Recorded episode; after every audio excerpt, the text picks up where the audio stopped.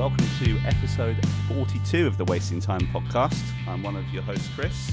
I'm on the line with Nick.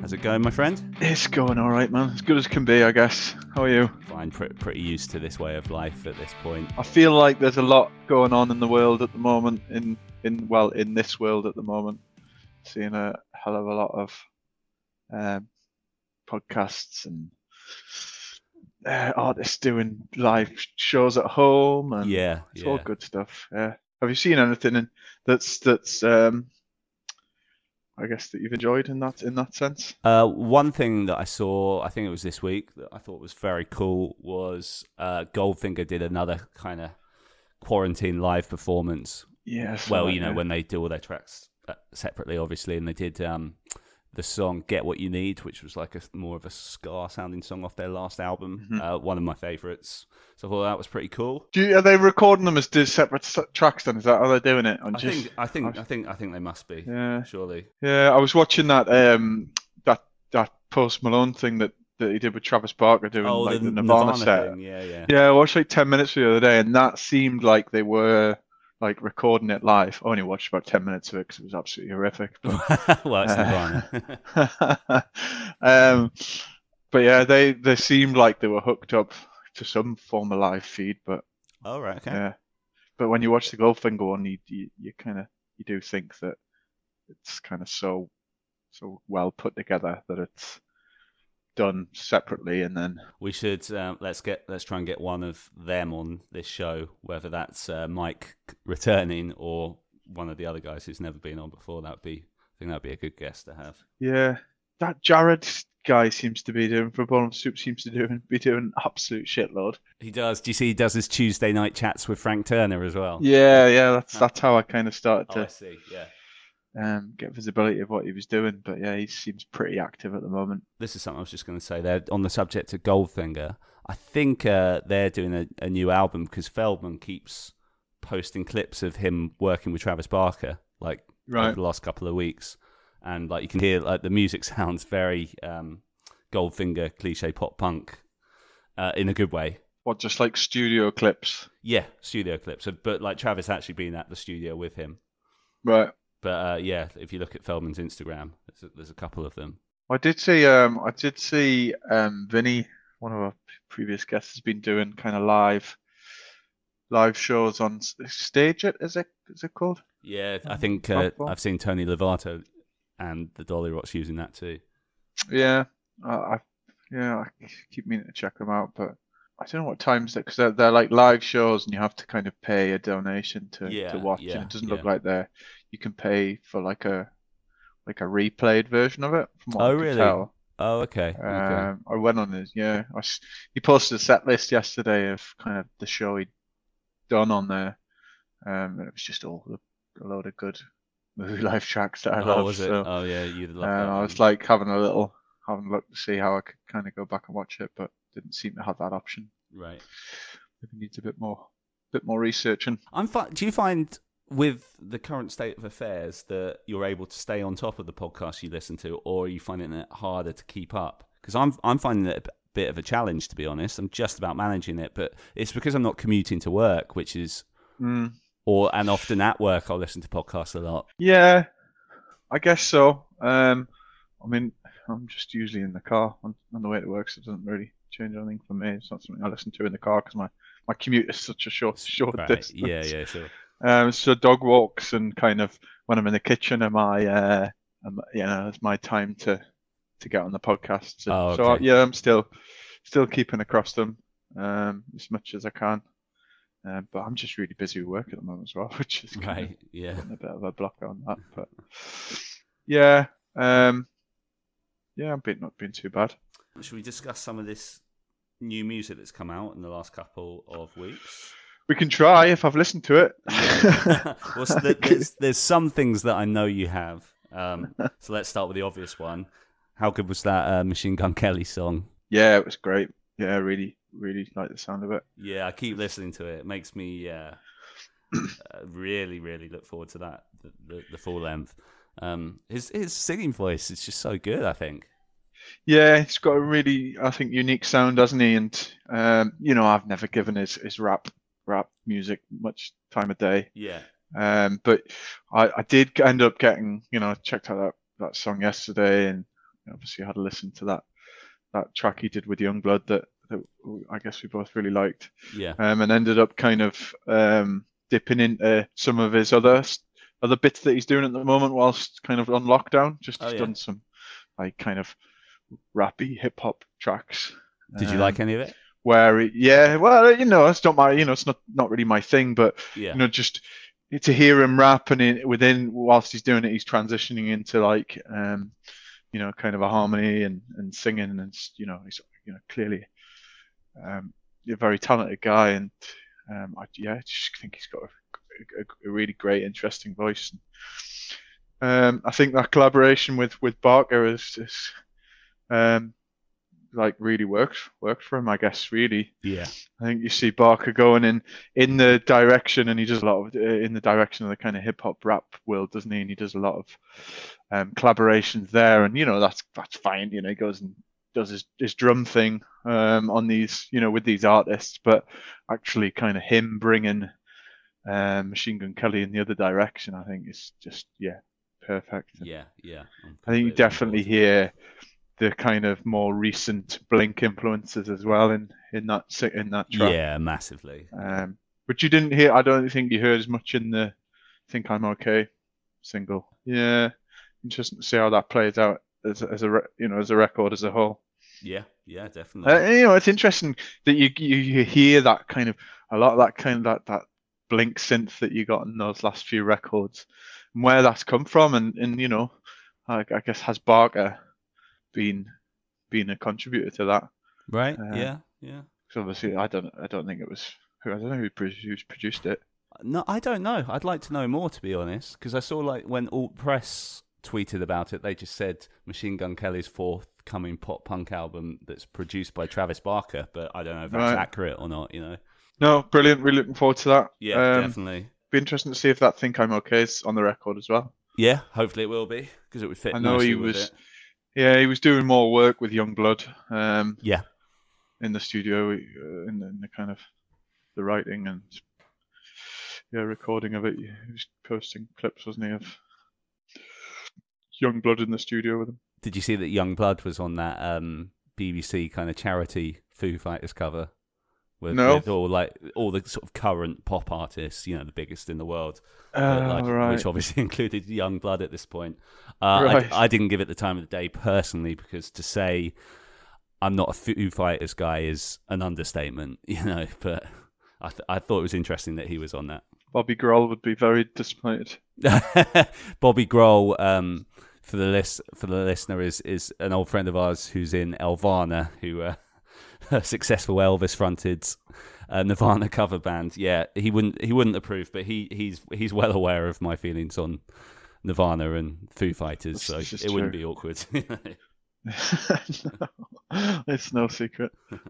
Actually, on the subject of Bobby Grohl, I spoke to him yesterday because this was another, well, sort of release, but you would have seen from our Instagram that I posted that uh, my old band re-released our EP, and he was he was texting me about that, just saying how much he loved it. So yeah, I have to thank him for that. So what? Well, what? Um, how did the re-release come about? That I just did it myself, just because we got the rights back eventually from the label that went bust, and um, I'm still proud of it. So I wanted it to be kind of out there in the world. So I just you know did a DistroKid release, and it's good to see it up on all platforms again.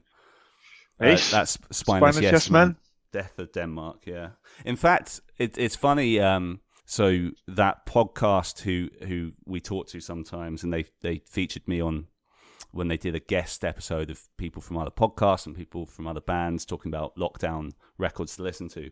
Uh, the podcast Growing Up Punk, uh, they were very nice about it on Twitter yesterday, and they've even invited me on for like a bonus episode just to talk about what we were what we were doing in Spineless Yes Men, and also just a, a more general chat about having like authentic accents in in punk music, which which is really cool of them. Don't know that you would have seen this, but um, John from Disconnect Disconnect Records released a band called the Sewer Rats, who I'd never heard of before. They're a German sounds like a nice name. yeah.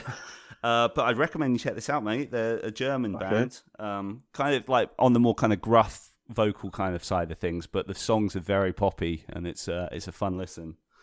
Um, Okay. The, the album's called Magic Summer, so look out for that. Um, something that you and I discussed earlier in the week. Our last guest, Frank Turner, put out a new album in your hometown, li- live in Newcastle. Yeah, I still haven't checked that out yet, but um, yeah, be I Yeah. can stick that on probably later actually. Yeah, it definitely, definitely add it to your music. It's it, it's it's really well done, and like you know, Well, s- stripped down versions of the songs that really that really work, and like and he tells stories, you know, as as the introductions and stuff. Um, Cool. yeah, so Oh, it's, it's really get, good. Get, get that on when I'm making dinner later. So there was one album last week that came out that, that I was really impressed with, but you were less enthusiastic about, which is a band who are making some waves called City Mouth, um, kind of like a pop punk synth kind of thing. Wasn't it? You you weren't feeling it though, were you? Not really, no, no. I think you've you've already described why I'm not into pop punk synth isn't really really my thing. Yeah, but if I I kind to me it kind of felt like a pop punk version of Bleachers, and that on paper is sounds amazing to me, and it it kind of I felt like it had that vibe a little bit. I think that's why I really liked it. Fair enough. Um, any any other releases that I haven't touched upon? That there was the the used as well, wasn't there? Oh yeah, yeah. No. I need to go back and revisit that because um, I quite enjoyed what, what I'd what I'd heard. Yeah, I mean, I get it was sounded very classic used. I think as well. You know, yeah, yeah. They changed too much, which I, I, I think you know think is a good thing. But yeah, talking about Yungblud, actually, I was I was speaking to one of my, one of my one of my mates the other day and saying how kind of Yungblud kind of reminds you a little bit of a a young Bert McCracken, actually. Oh yeah, his voice yeah, and yeah. kind of way you know the way he sings and uses his voice. But yeah, um, I need to yeah give that a bit more of a listen, but definitely showed some promise. Um, I don't know really what's going to happen now as well with kind of releasing music. I think, I guess is is this you know where we are at the moment the opportunity for for artists to re, you know to be releasing more and doing you know being more aggressive with, um, you know kind of their their writing and recording and releasing music. You know with with the lack of live. because we're we're seeing examples of that, like we were just discussing. But like as, as we'll discuss further on in this show, um, like with the guests, we talk about you know they they've put their they don't know when they're releasing their album because of Yeah, what's going true. on, and I, I obviously mentioned that uh, you know Newfound Glory have put their album back a month or whatever.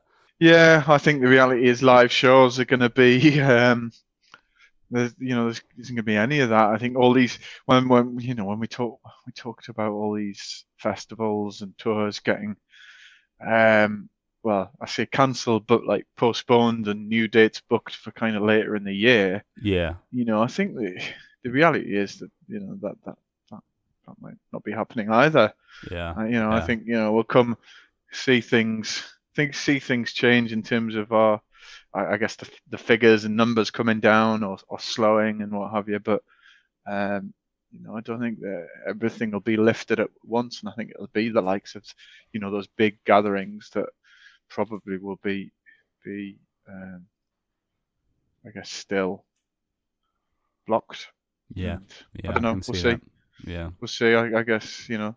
But I guess the, the the wo- the world we live in now, it's quite easy, isn't it, for artists to uh, and bands to be able to to record and write remotely and that's true. um, you know get tracks sent over to you know a mixing engineer to kind of pull it all together and you know these definitely definitely doable. Yeah, yeah, yeah, absolutely. Shall we um get into today's interview?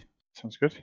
Um, so this week we had Ty Vaughn, who's the frontman of Broadway Calls, who are a band out of Oregon, who've kind of they've been around since the mid 2000s, and they started touring over in the UK around 08, 09, and they were on a lot of cool tours at that time. And I remember seeing them a couple of times and really getting into them because they, you know, they're really good songwriters. Um, but they've they've been they've been quiet for the last few years, and now they've come back this year with some new music, and they've got a new album out late at some point this year, which which you'll hear us discussing.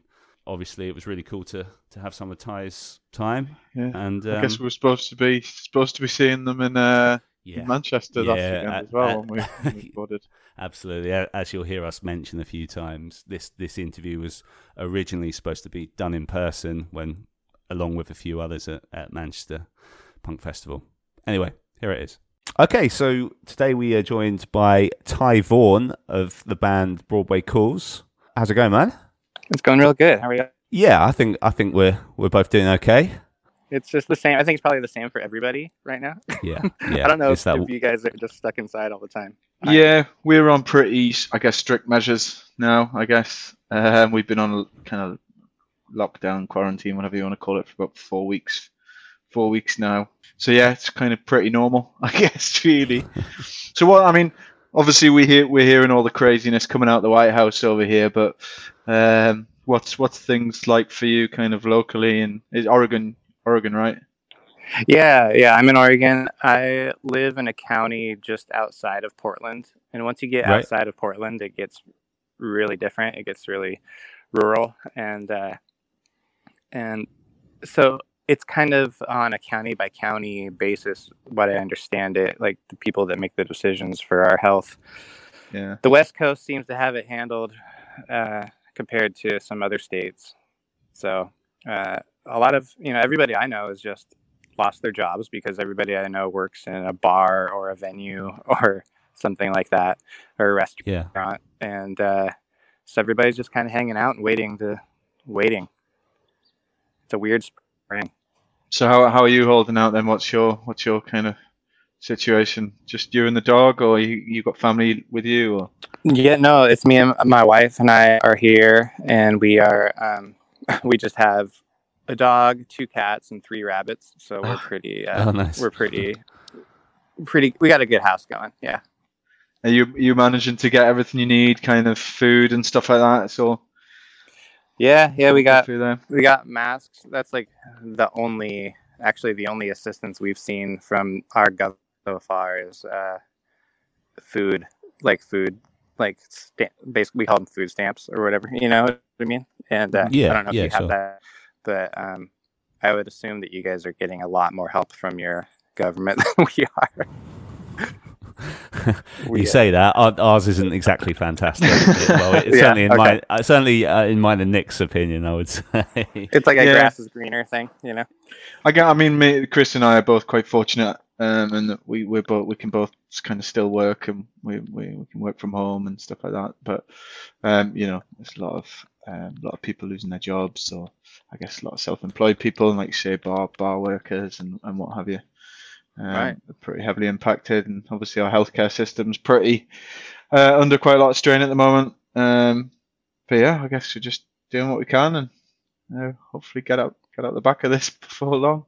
Yeah, yeah. Fingers fingers crossed for that. What uh, what is it um you do outside of music, Ty? Do do you have like a, a regular job these days? Yeah, I did up until this hit. I was working Right. in this really cool, just um, in Portland. There's a lot of food carts, you know, like they're just like Yeah. little trailers, and and there was uh, I worked at this really awesome food wood fired pizza cart that was run by this great guy Mhm. who uh, did everything he could to help all of his employees as soon as everything went down. So. Um, you know he's kind of in the same boat as we are and it's just a very small business there's only four of us working there so it's like uh, we just kind of wait and see what happens you know What what about the rest of the guys? What what what are their kind of situations these days?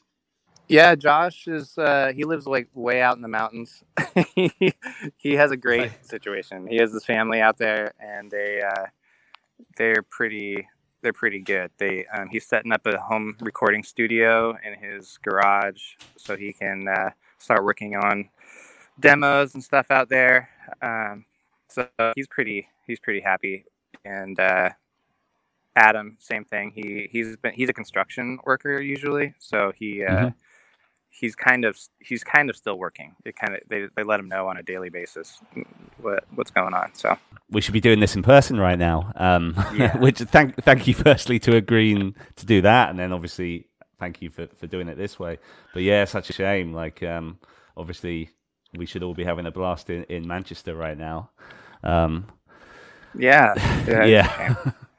Well, did you, did you have much did you have much else book, booked up over the kind of Um, the kind of spring, spring, summer, summertime.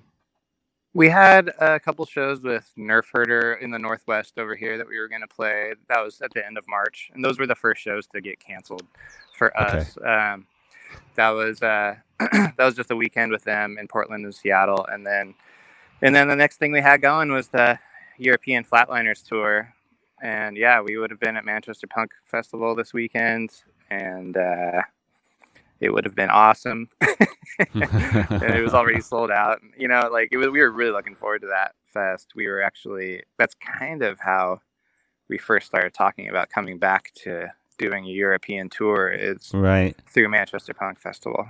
So Oh, I see. Oh man, it's such a shame, and, and and I mean for us as well because it it's something that we've always talked about doing with the show. Let's let's go to Manchester, you know, one of these years, and we'll do you know as many interviews as we can that weekend, and then we got it together this year, and then obviously it wasn't to be. But I guess it's Yeah. a sh- I guess it's a shame. I see we, we see all the, the other festivals, kind of rock and punk rock festivals going on over here. They're kind of being rescheduled for the back end of back end of the summer. Whether that happens or not, I'm not I'm not sure. But I guess with Manchester Punk Fest being more more on the DIY side, I think you know they've. I mean, they put a bit of a press release out, didn't they, to say that just they just wouldn't be able to get it back on back on the road again. So maybe in a couple of years' time, hopefully we can. Uh, yeah, yeah, I think it'll. They, it seems like they have a really good team. Like they obviously had their shit together, like Yeah. you know, before this. So I think that they'll be able to make it happen again if they want to. Hopefully. Yeah, cool. yeah, yeah, for sure. What uh, what did what did you have lined up after you were going to be done with the Flatliners? Um, was it was it getting it? Would we be getting into like record release territory after that? Yeah, yeah, pretty much. I mean, as of now, the plan is to put our record out in July on Red Scare Records or Red Yeah. Scare, and uh, Yeah. and uh, they, you know, that's still kind of up in the air, but I think Right. it's I think it's gonna happen. It's um, but we didn't have we we it's hard to make plans right now, you know. So Yeah, we have yeah. some stuff that we are crossing our fingers about, but we can't really, you know, can't really depend on what's going to happen. I don't really know. I think the record comes out in July. That's pretty much where we're at Okay. right now. So, Yeah. so is is it basically a case of you know if you're not able to do I don't know whatever it is you have planned like some shows around the release, then it kind of doesn't make sense to do the release at that time. It makes sense to put it back because I noticed like uh, I think it was Newfound Glory did that last like they had a record coming out next month and they were just like we're going to put this back two months or whatever. So is Oh, that yeah. going to be like a? Do you think that'll be like a common thing that'll you know if the longer this this thing goes on? It's hard to say. I, I hope not, because in a way, you know, people still need, people still want the records. It's something you can Of course. enjoy at home and uh i i want the record out you know really bad i don't want to i don't want to hold it on hold on to it for another few months we recorded it um the first week of december and we're all so happy with it so i don't know it's we're just kind of itching to get it out and i think Hmm. You know i don't know if you know toby at red scare but he's really cool and easy to work with Yeah, not not personally, but I, I always hear good things about him. I, you know, I've I've had like Sam Russo who's worked with him before on our show before, and he always sings his praises. I think we were talking to the Menzingers, and they were saying about their great relationship with him. So yeah, people are always very positive about that guy. definitely yeah yeah he's uh he's somebody i can you know we can just like call whenever i have a question about whenever my anxiety gets going about the record Right. release so i can hit him up and be like hey man is everything still on track do we need to revise any plans and he's usually been i mean he's always been really cool so Oh, fair. Who who'd you record it with? recorded with scott goodrich down at new tone studios in pittsburg california which is very far east bay california Okay. and um, and uh, it's where we did our first record, and it's um, always been one of those studios that uh, felt like home to us. You know, we did our we we recorded there in our old hardcore band before Broadway Calls was even a band, so um, Yeah. we you know it, we're comfortable there. And then Scott is a, somebody we knew from the very very early days of Broadway Calls and we've watched him get into engineering and recording and we've heard the stuff that he's produced. I mean, he did that Peach record by Culture Abuse that came out a couple years ago, Okay. and that's what really solidified it for us. Like, damn, Scott knows what he's doing. This is awesome.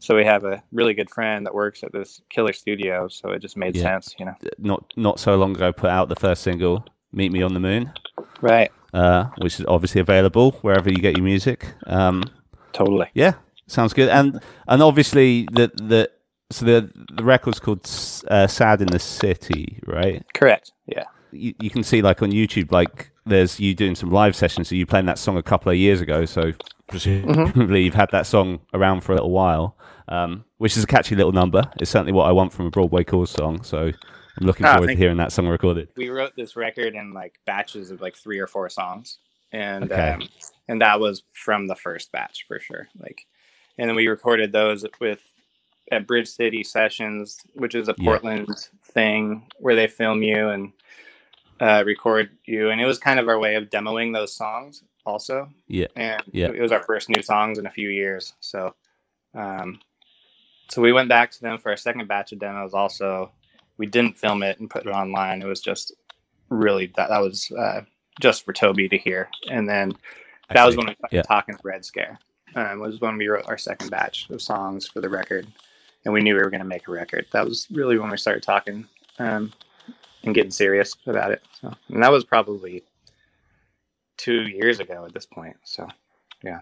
Okay. When did you get it all wrapped up then? Is it quite we were writing all the way up until we went into the studio um, we write re- really slowly and we were pretty picky about what we do and uh, but we went in the studio the day after thanksgiving over here which is the last weekend of november and Mhm. um, and i think our last song i mean we were still writing musical parts and stuff while we were in the studio so we were kind of going last minute but it was all three of us really uh, every practice, which was nice. You know, it was a very full band record writing experience. the way we normally do these things is like we kind of obviously take it back to the start and go through the career. So like, um, I, if it's okay, like, can I do that a little bit with you guys? Because there's just a few questions I want to ask. Uh, you know, Absolutely. different point, different points in the life of of Broadway Calls. Um, I guess I, I just like starting with asking like what the scene was like in Oregon in the mid 2000s and like what made you want to switch from doing like hardcore music to the sort of pop punk sounds really. Yeah, that's a great question. Um, and I love remembering that time of life because we were Yeah. we were doing this band called Countdown to Life, and it was like a kind of a heavier hardcore band. Um, and we we did one full U.S. tour. We hit, we hit the West Coast a lot in, during that time, um, like between 2000 and 2003. You know, Okay. and uh, and then we did like one full U.S. tour with this band called Where Eagles Dare from Arizona.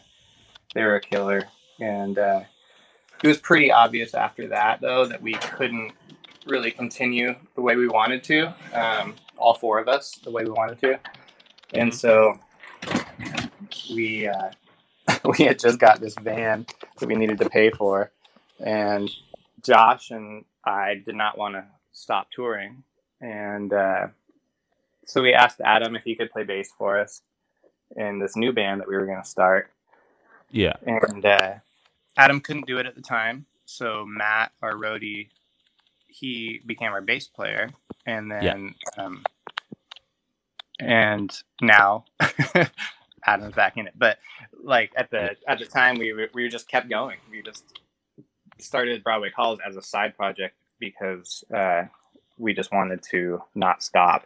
Uh, we didn't really think it was going to be the main band. I always Okay. considered Countdown to Life to be the main band for at least like a year or two after Broadway Call started. I was still Oh, like, interesting. yeah, yeah, and and then and then I kind of just finally gave in to the the fact that Countdown wasn't really a band anymore. And Okay. uh, okay. So what was what was the driver between like the change in, in style? I guess a little bit. Then was that uh, did that just happen naturally, or did you like consciously say, right, this band's going to be you know, gonna write slightly different kind of style of music? yeah, it was definitely both. I would say because this is the kind of music that I listen to mostly. I would say you know bands like especially at the time it was bands like Alkaline Trio and None More Black and Lawrence Arms, constant rotation in the van, even though we were, you know, playing hardcore music. And uh, Right. and so I was like, okay, well, I know how to write this kind of stuff because we had been in, you know, poppier punk bands in high school and stuff like that. Hmm. But I had Yeah. never really, I had never really written lyrics that I was serious about or anything, and uh, I didn't write any of the lyrics in the hardcore in Countdown, and so um, that was new. And once we started getting going with that, it started to get a little more comfortable, and we were only playing shows with hardcore bands, so um, that kind of helped us stand out. I think on the West Coast Okay. when we first Yeah. started out, because that's those are the only people we knew were those bands to play with, and so we got on those shows, and uh, quickly realized that you know. Kids that listen to hardcore still like melody and stuff like that. So it's, it was nice. Yeah. Cool. So, I mean, I guess fast forward on then, and when did that kind of start to really kind of pick up pick up steam and, and develop into kind of something that actually, you know, right, right, this is quite a quite a big deal now, and you know, became more of a bit of a serious and a full time thing for you. After we made our first record, probably after we made the full first full length, um, hmm and we just kept booking tours, and then um, eventually it was a weird kind of fairy tale bullshit thing where some kid that worked at Adeline Records saw us play at a house show in LA and Yeah. bought a CD and played it in the office, you know, and then they heard it and we got we got somebody reached out to us, you know. And that's when that's when we got our first booking agent and stuff like that. And that's when we started to really tour a lot, you know. Okay. What were some of the sta- standout tours from that time? Um, that was so that was probably that was going into 2008 when Adeline put our record out, and so we did Yeah. Warped Tour that summer, which was hard, and we, but it was still something we had always wanted to do. You know, it was like a just cross it off the list, and um, and it was it was cool. I got to watch Against Me and the Bronx and Every Time I Die every day. You know, and Yeah. That was- nice. it was great, but um, it still felt like a job. You know, it was it was rough, and and that was cool. Um, we got to our first time ever going to mainland Europe was with Alkaline Trio. Uh, Mhm. That was a dream come true. You know, they're one of my favorite bands. Still, still are. Uh, so was that that tour when? Oh, what was that other band on it? The was that when it was with the audition in Alkaline Trio? Because I remember seeing you guys at uh, KOKO in London with with those two bands. Was that that same tour? Yeah, that was that tour. Yeah, that was uh 2000. That was the beginning of 2009. I'm pretty sure. Yeah.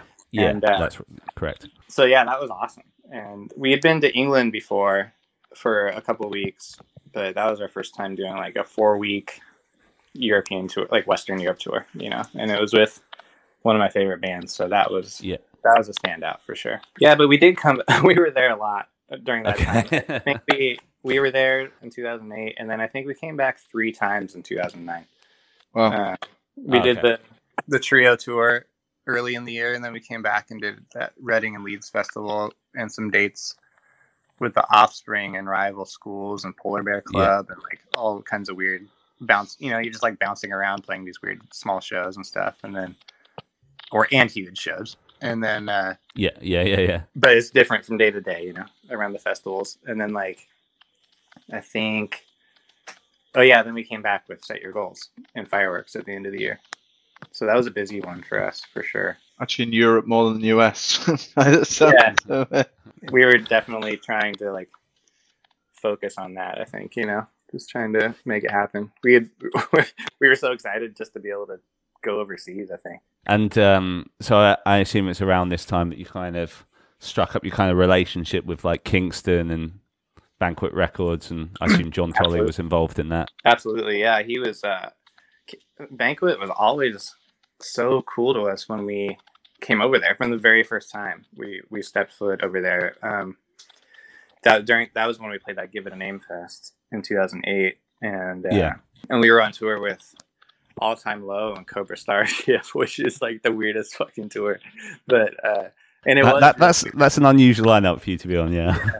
yeah and we, that was the first tour we'd ever done where it was like, okay, you're gonna go do this. You have no idea who these people are. You're not friends with them beforehand. You know, like before Yeah. before that tour, we had pretty much only toured with friends. You know, so that one was a that was crazy. Um, it, it wasn't bad. It wasn't bad. Like you know, it was just like uh, totally different than anything else we had ever experienced. You know, um, and that was our first time over in England. That was 2008. Um, Okay. so I don't know. It's it's it's weird to have been there so much and then we haven't been back in a long since 2013. I think at this point. I was going to say, I see Alkaline are kind of starting to kind of to drill up.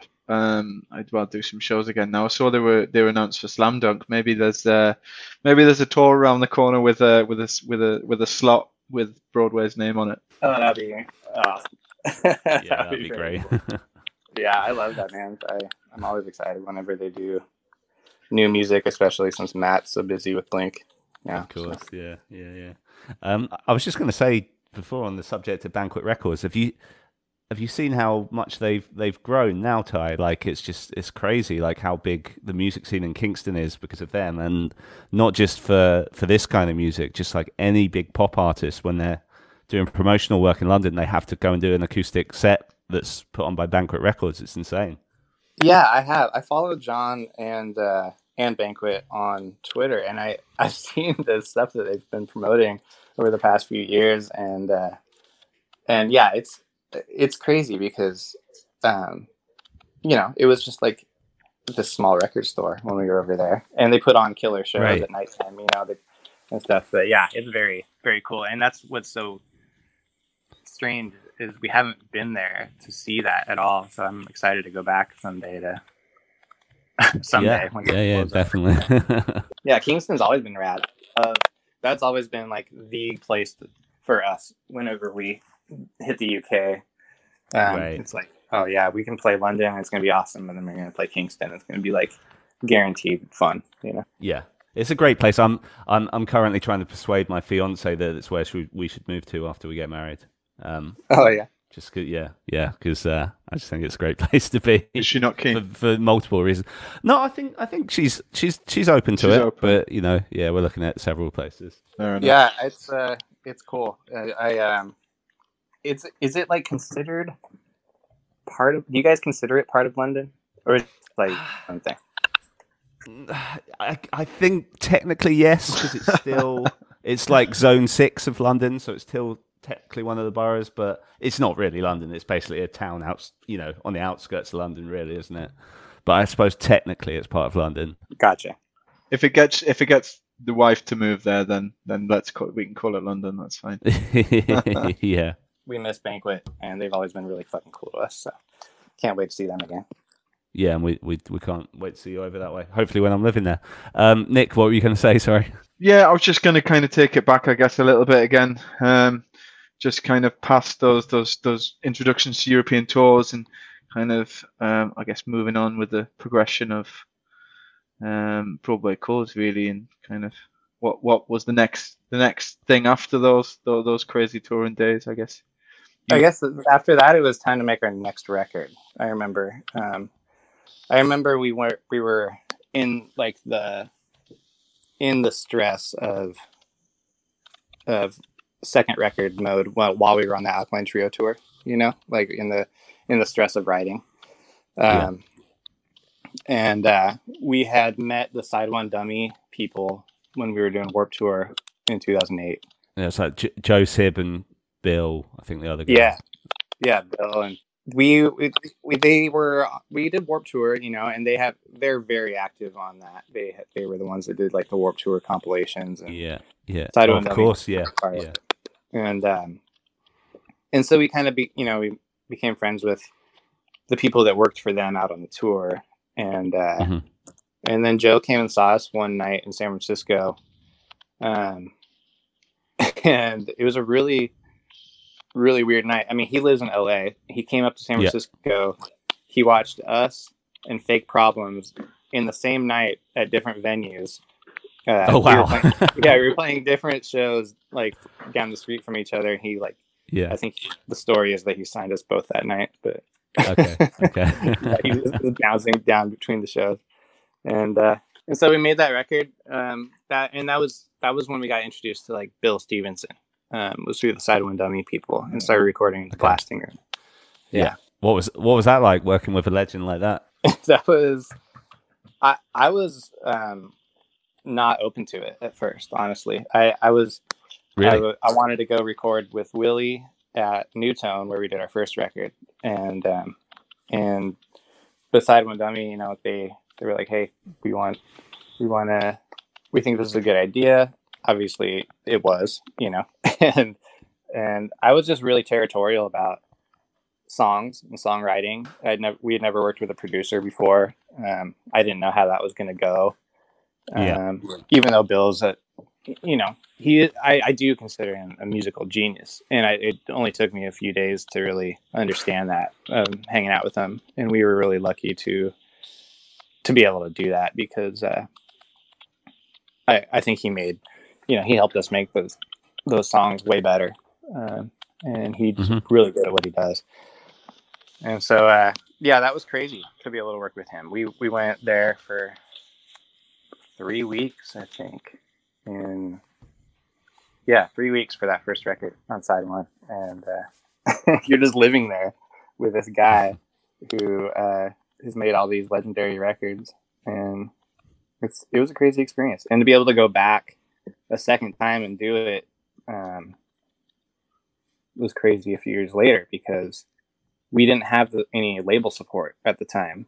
And he was just bill was just that cool to us. Like he hooked us up and he uh and he's like no come out and record. We're gonna make another record and um and we'll deal with the money and the budget another time you know? And What's it, so you weren't with side one at that at that point then when you went in with him for a second time? Not for the second one, no, no. We were supposed to be, and then uh, it just fell through, and so we. D- was it kind of a bit of a, a, a sour end with Side One Dummy?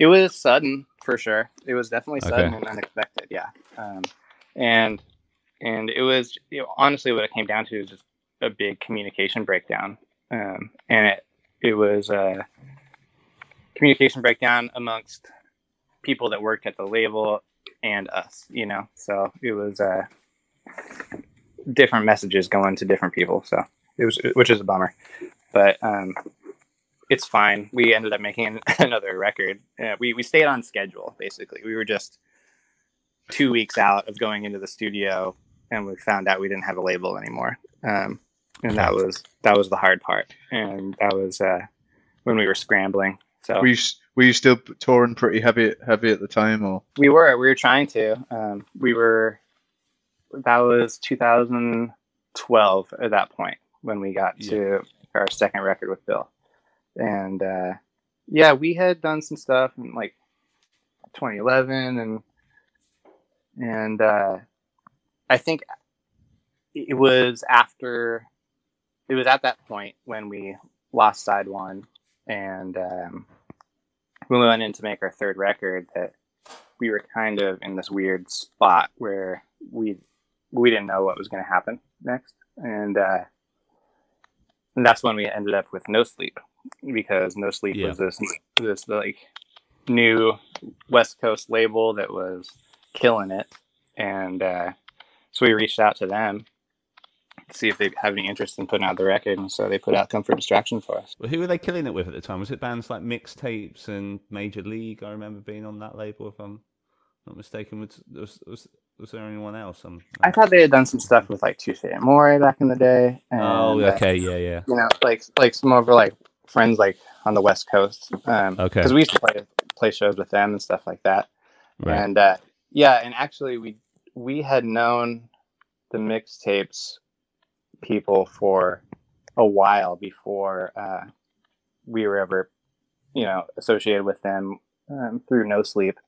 When we put out that split, um, it just made sense. You know, that was kind of one of the one of the bands that we were like, oh yeah, if they if they have a sound that we can, you know, we can do that on No Sleep. So we Obviously, we've got the splits and the Toxic Kids EP and stuff, but just just looking at the four lamps, which one like how how do they how do they hold up to you after you know obviously it's been a few years since all of them and like which one do you like the best and for what reasons? Yeah that that one's uh that one's tough. I i mean honestly our new record that we just got done making i know this uh, sounds pretty cliche it, it, is, uh, it is you're obliged to say that. Yeah. It, it's definitely the best shit we've ever done and i think we right.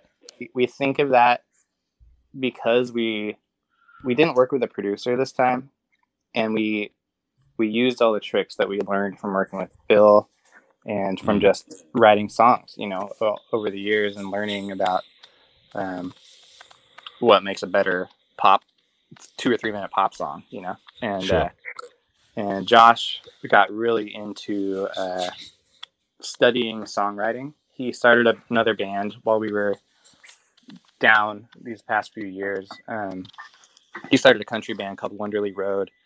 All oh, right, I, I didn't know that. Okay. Think, yeah, I think they might have a. Uh, they have to have at least one song on Spotify and out there on YouTube. You know, um, Chris has got a soft spot for country music, haven't he? I do like. And it. it's really good. Yeah, what, what, what, would you say they were called? Ty, sorry. They're called Wonderly Road. Wonderly Road. Okay. Wonderly Road. Yeah, and they uh, they have a whole record finished, and it's really good. It's just not out anywhere yet, and I don't know when when that's going to happen, but um, it will someday because it's killer, and they spent a lot of time on it. But the fact that eh, Josh and Adam, um, Adam's in Wonderly Road also. He plays bass in that. Oh, is too. he? Okay. So, okay. Yeah. So um, I don't know. The fact that Josh is more focused on songwriting really helped me uh, when I, you know, would bring ideas to practice, we would get songs nailed down a lot quicker than we used to, you know, um, because he had he has this uh, just a different approach to songwriting than I do, and uh, it's great. This this record's been great.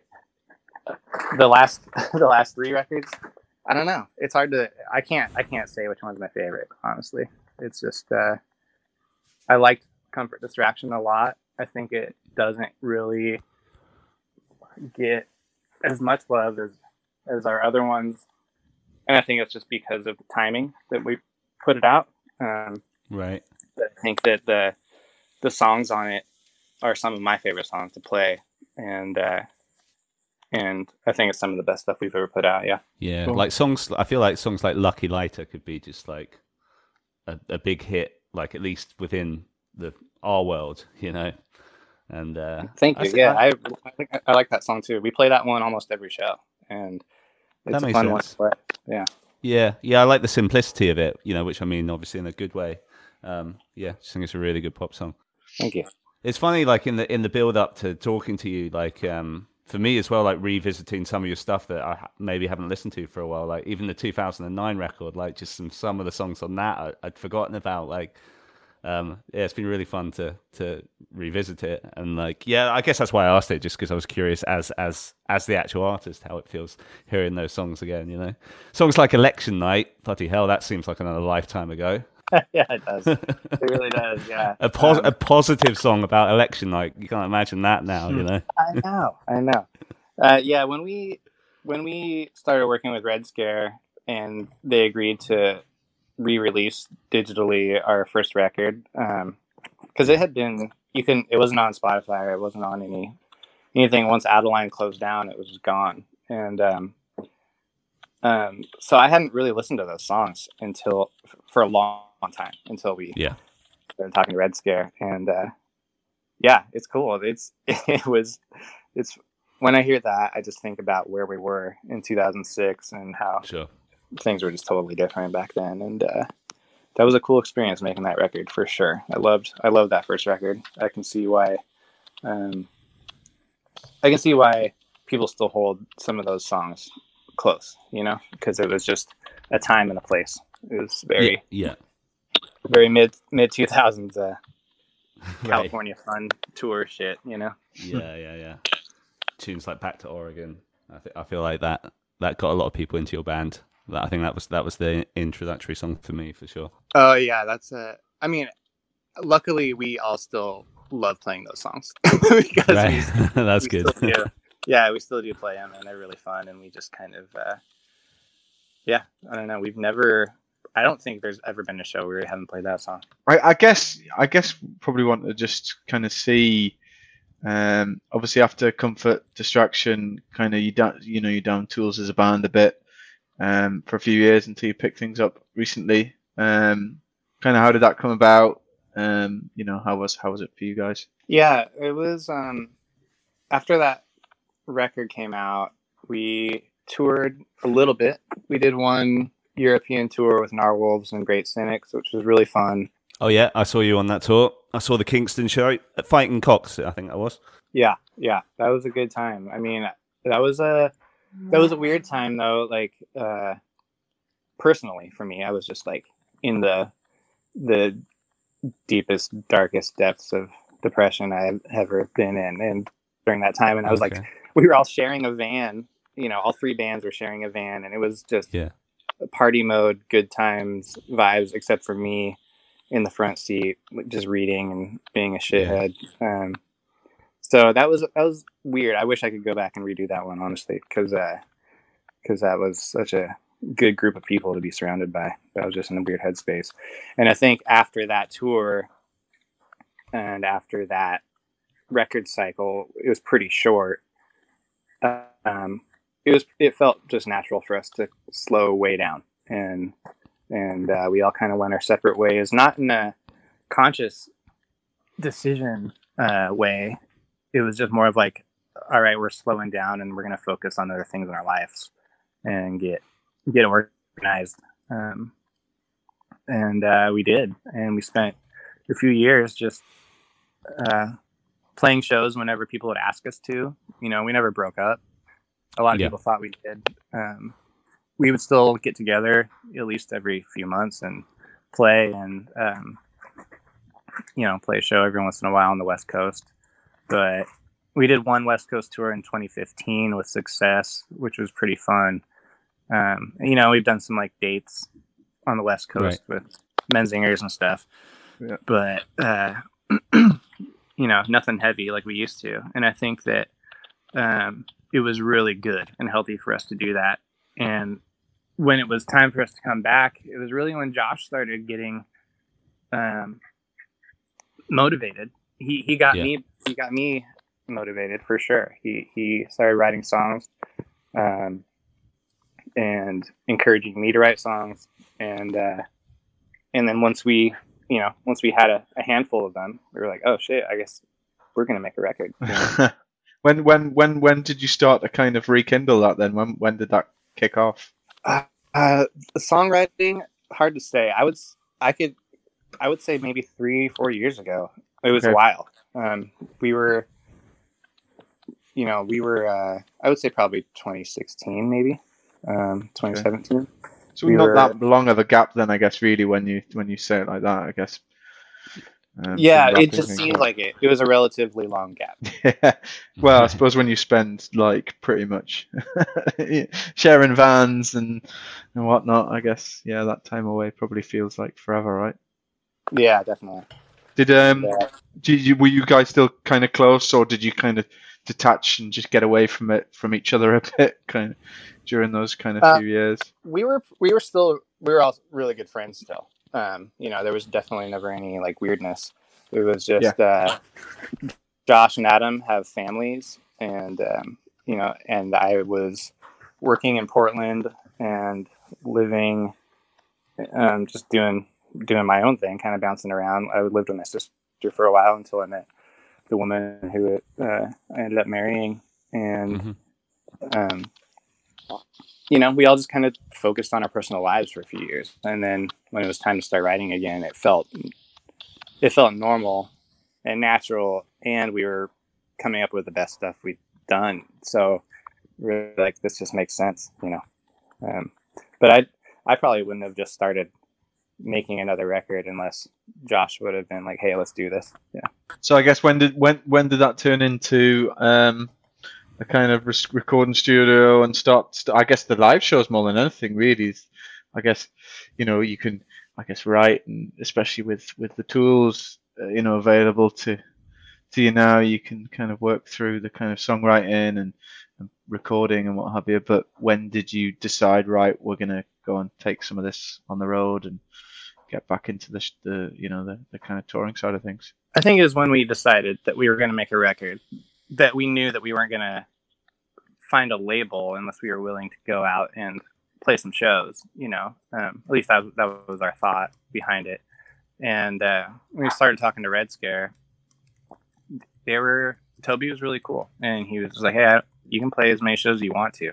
I'm not gonna go, you know, set a quota for you to go reach or anything like that. Like, uh, you, you do you, and we're gonna, and that's pretty much what we're gonna do. We're just gonna do the tours that make sense to us and that look fun, and uh, and we're very lucky. We know that like we have killer opportunities because we have good friends. You know, like the Flatliners tour was really that came together because just from talking with Chris, you know, and he mm-hmm.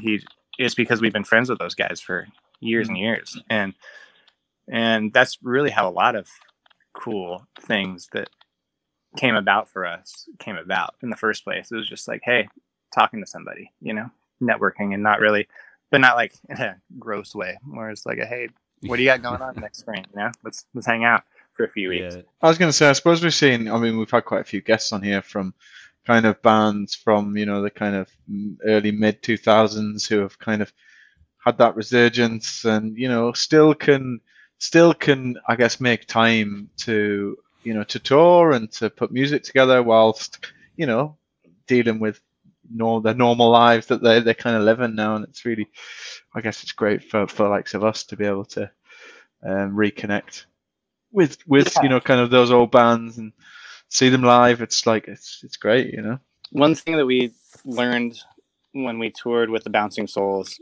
in 2009 is that they they don't do anything longer than like two weeks without taking like a week off, you know, or right. two or three weeks. And that's just because they need that balance with their with their home life and uh and now that makes total sense to us, you know. And it's like, yeah, that's the way to do it. Just you got to have balance. You can't get burnt out. We can't do the six week tours like we used to because that's it doesn't make sense for us anymore. Well, hopefully it'll not be too long till we uh, we see you back over here. Uh, yeah. Obviously, I, you know, you've done done your fair share of Europe anyway, I guess. But um, I guess I guess that opens more doors for you in the future, doesn't it? Right? In, yeah, we, we haven't been there since 2013, so it's we're really we were really looking forward to this Flatliners tour. So oh, it's pretty, man. it's a bummer. Um, but we'll be back yeah, we'll get over there eventually. Uh, have you have you been back over this way, like just in your personal life outside of the band at all, or has it literally been since you were here with the band? No, no, no, not at all. Um, that's one thing that about being in this band is I would well, I would have never been able to have any traveling opportunities like I did right without it, you know. Um, and uh, so yeah, we were definitely really excited to go. Um, so we'll we'll get over there as soon as we can. You know, I don't know how much time you have, Ty, but like, uh, we, you know, we could we could probably wrap this up fairly soon. But we just kind of we we had some sort of like quick fire questions, yeah. like. Uh, my wife yeah. has got, my wife has got me scheduled for a, a quiz, a virtual Zoom quiz with friends at uh, at seven thirty our time. So, oh God, I forgot about that. Yeah, yeah. yeah, whatever you need. Yeah, Zoom quizzes are the way to go these days. Um, yeah, yeah. So if that's cool with you, we'll we'll, we'll just we'll, we'll shoot these last few questions at you, and then let you get on with. Well, I suppose your day because it'll be late morning for you or mid morning for you. I guess. Yeah, totally. Right yeah, my my dog my dog will be ready to go play whenever as soon as we're done with this. Bit of a cliche question, but I always find this interesting asking bands. If you could pick like what one band that you've toured with that was your favorite, who would it be? Oof, that's tough. Um, I'm gonna go. Uh, I'm gonna go with. Uh... okay, so I'm gonna go with the Cobra Starship. So. Yeah, uh, I'm gonna go. With the, I'm gonna go with the Descendents. I mean, they took us. Nice. They took us like out of just because we I asked Bill if we could go. Basically, I was like, "Hey, can we go to Japan with you? And he and they took us. wow. you know what I mean? So it's like, so that's like some crazy magic shit that you know doesn't isn't supposed to happen. Um, they they've always been so cool to us, and uh, and they've given us some really cool shows to play with them. So, uh, How did you I- find Japan? oh, it's incredible. Yeah, I, I would love to go back. Um, we we- we've been really lucky. We got to go over there twice. The first time by ourselves, played a music festival and some and like our own show, and it was really fun. You know, that second time was with uh, Descendents, and it was insanity. You know, it was it was surreal. Amazing. The, the, the big, there's a big audience for, for, for your kind of music out there, I guess. Well, it certainly was. I assume there still is to an extent. Yeah, it's so fun to play. So fun to play out there. What about this one? Um, often artists kind of dodge around this question, so so we won't blame you if you do. But what's your least favorite band you've toured with, or or contenders for it? Damn, I wish I could. I mean, we did Warped Tour, so that was like just full of them. You know, that was that. was, that I couldn't even list all of them. It was uh like you know there was 80 bands a day, and I liked maybe five of them. You know, it was it was rough. But yeah, I, I don't know the specifics. I I can't think of. I can't think of a specific band because I, you know, I blocked it out. It was, it was not yeah, of course. And, and of course, this can be interpreted as least favorite, like musically wise. You might like them as people, or just the biggest pricks that you toured with. You know. But of course, you don't. We, we, we, you, you don't have to name and shame people. You know. No, no, we did this one tour. Uh, it was so cool. We did this tour, of Streetlight Manifesto, and Oh yeah. which we, you know, we're not a ska band. I didn't know anything about them. I'm not. I didn't. I didn't have any history of that band, but they're beloved by a lot of people. And Yeah. uh, and this other band that we were on tour with, I can't remember what they were called right now, but um, it's easy to look up. you know, they're like some weird corporate rock band that got the spot um, because they were on some major label and they had been uh, produced by like Tom Morello or some crazy shit, and uh, they were on that tour. Really? That was weird. That was a weird one. God damn it, I can't remember their name, but it, it was funny. Leather pants. They were they wore leather pants. Nice. Or, well, not nice at all. Horrific. Cool. Um, I guess. I guess a question around what what you're what you're listening to at the moment. What what's uh, what's your kind of quarantine playlist? Um, and what I guess what's your anything you're watching at the moment as well whilst in quarantine? Any what kind of thing are you into at the moment? Um, I've been listening to a lot of, of uh, Bob Seger. Um, Okay. The the the play or the uh, soundtrack to Once Upon a Time in Hollywood really hooked me. Um, I don't know if you guys have seen that movie, but uh, I I haven't seen it yet. No.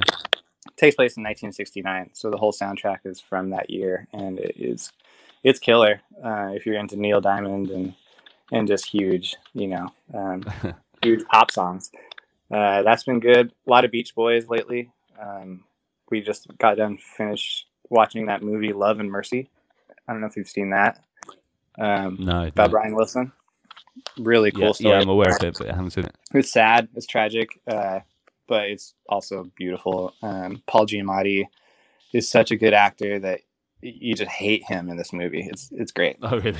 Okay. Yeah. Okay. Yeah. No, he is a great actor. yeah so i don't know just i've been trying to keep it mellow um, you know the the sounds of the beach boys and the the 60s i don't know we've been i listened to uh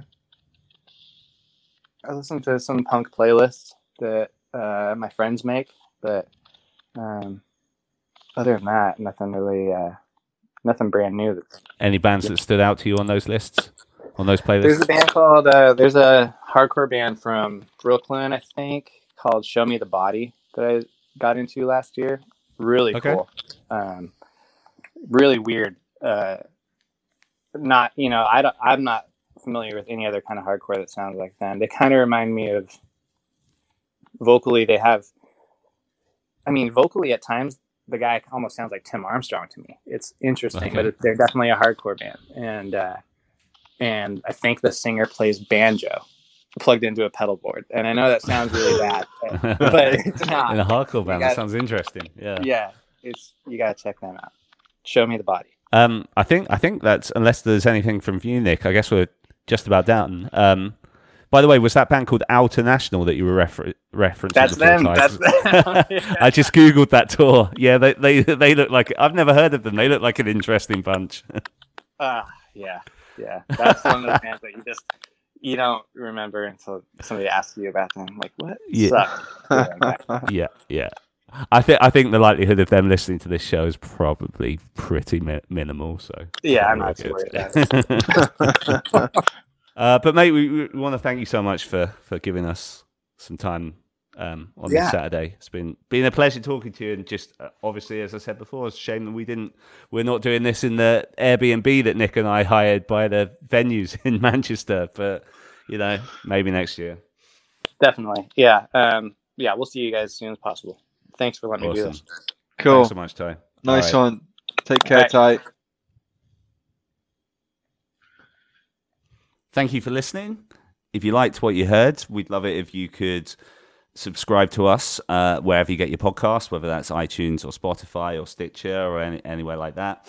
Um, also, check us out on social media. If, if you just search for Wasting Time Podcast on Instagram or Twitter or Facebook, give us a like or a follow on any of those.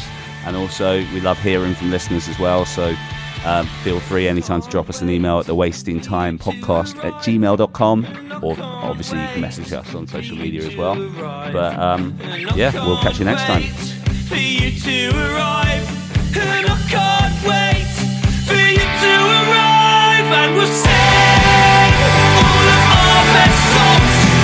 T-T-Y